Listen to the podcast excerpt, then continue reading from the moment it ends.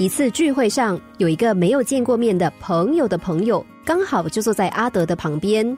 阿德觉得跟他一起吃饭真是痛苦万分，也不管别人想不想听，才闲聊几句，那位朋友的朋友就滔滔不绝的开始炫耀自己，一下子告诉阿德说他经营的生意获利有多高，一下子又说自己担任商会要职，忙得不得了，接着又开始强调他女儿读的是最好的贵族学校。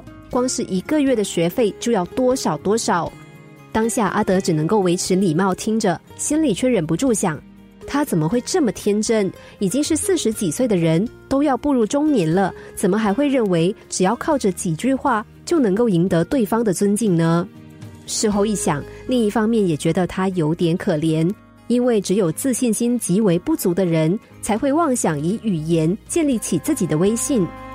果真，后来阿德的朋友告诉他，那个男子虽然开名车、穿名牌，看似出手阔气，却是外强中干，花的钱不是跟银行贷款，就是和朋友借来的。有一句话说的很有道理：人生要花两年学会说话，却要花六十年学会闭嘴。什么时候该闭嘴，确实是一门大学问。更何况，有时候牛皮吹破了。不但不能够因此往脸上贴金，反倒适得其反。社会上这种人比比皆是。有个人最喜欢在人多的场合强调自己是个文艺青年，热爱文学作品。有一次，他问学妹喜欢哪个作家，学妹回答张爱玲。那个学长毫不考虑的说自己也喜欢她，而且前几个月还特地去听她的演讲呢。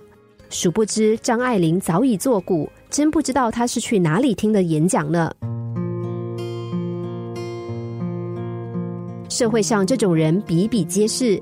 办公室会议上，不论讨论的主题是什么，即使并非他的业务，他也要头头是道的发表意见，顺带批评别人几句，以为能够显示自己的聪明，却只凸显了自己的无知。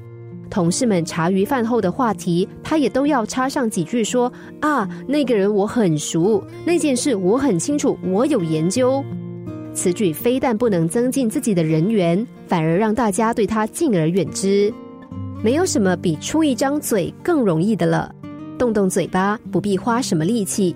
只是那些自大的话，从来不能让旁人认同我们的杰出，只会引起别人的怀疑、质疑，最后破坏了自己的信用。什么时候该闭嘴，比什么时候该说话更困难。永远不要妄想可以靠着言语建立自己的威信，而得到旁人的羡慕，因为这么做最容易被看破伎俩，最后得不偿失。